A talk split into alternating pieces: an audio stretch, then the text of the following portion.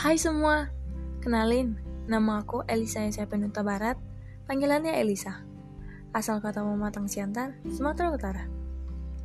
Aku dari kelompok 119, Prodi Rekayasa Kehutanan. Sebelum aku bahas plan masa depan aku, aku mau bahas dulu kenapa aku ngambil kehutanan.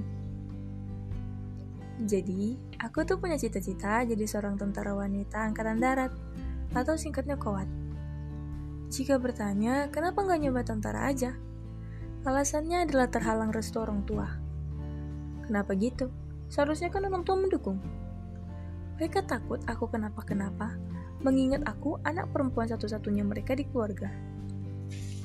Padahal semua keinginan sudah seharusnya punya resiko masing-masing, bukan? Tapi aku juga harus dewasa untuk mempertimbangkannya.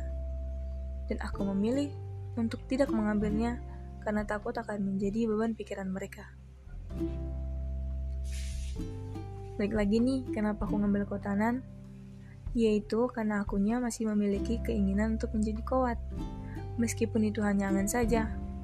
Menjelajah dari jiwaku. Berharap cita-citaku bisa tersalurkan di planet tersebut. Oke, sekarang pembahasan pokoknya, yaitu plan aku untuk selanjutnya. Untuk jangka pendek, aku ingin agar PPLK aku berjalan dengan lancar dan lulus agar tidak mengulang tahun depan.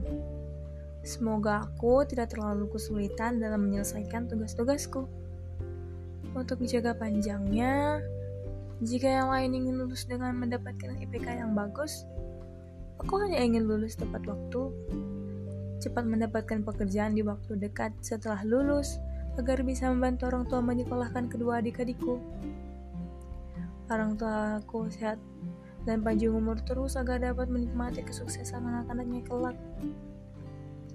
Segini aja sih yang baru kepikiran. Mungkin suatu saat nanti akan bertambah atau mungkin berubah. Oh iya, aku mau bilang satu kalimat yang bagus yang pernah aku baca.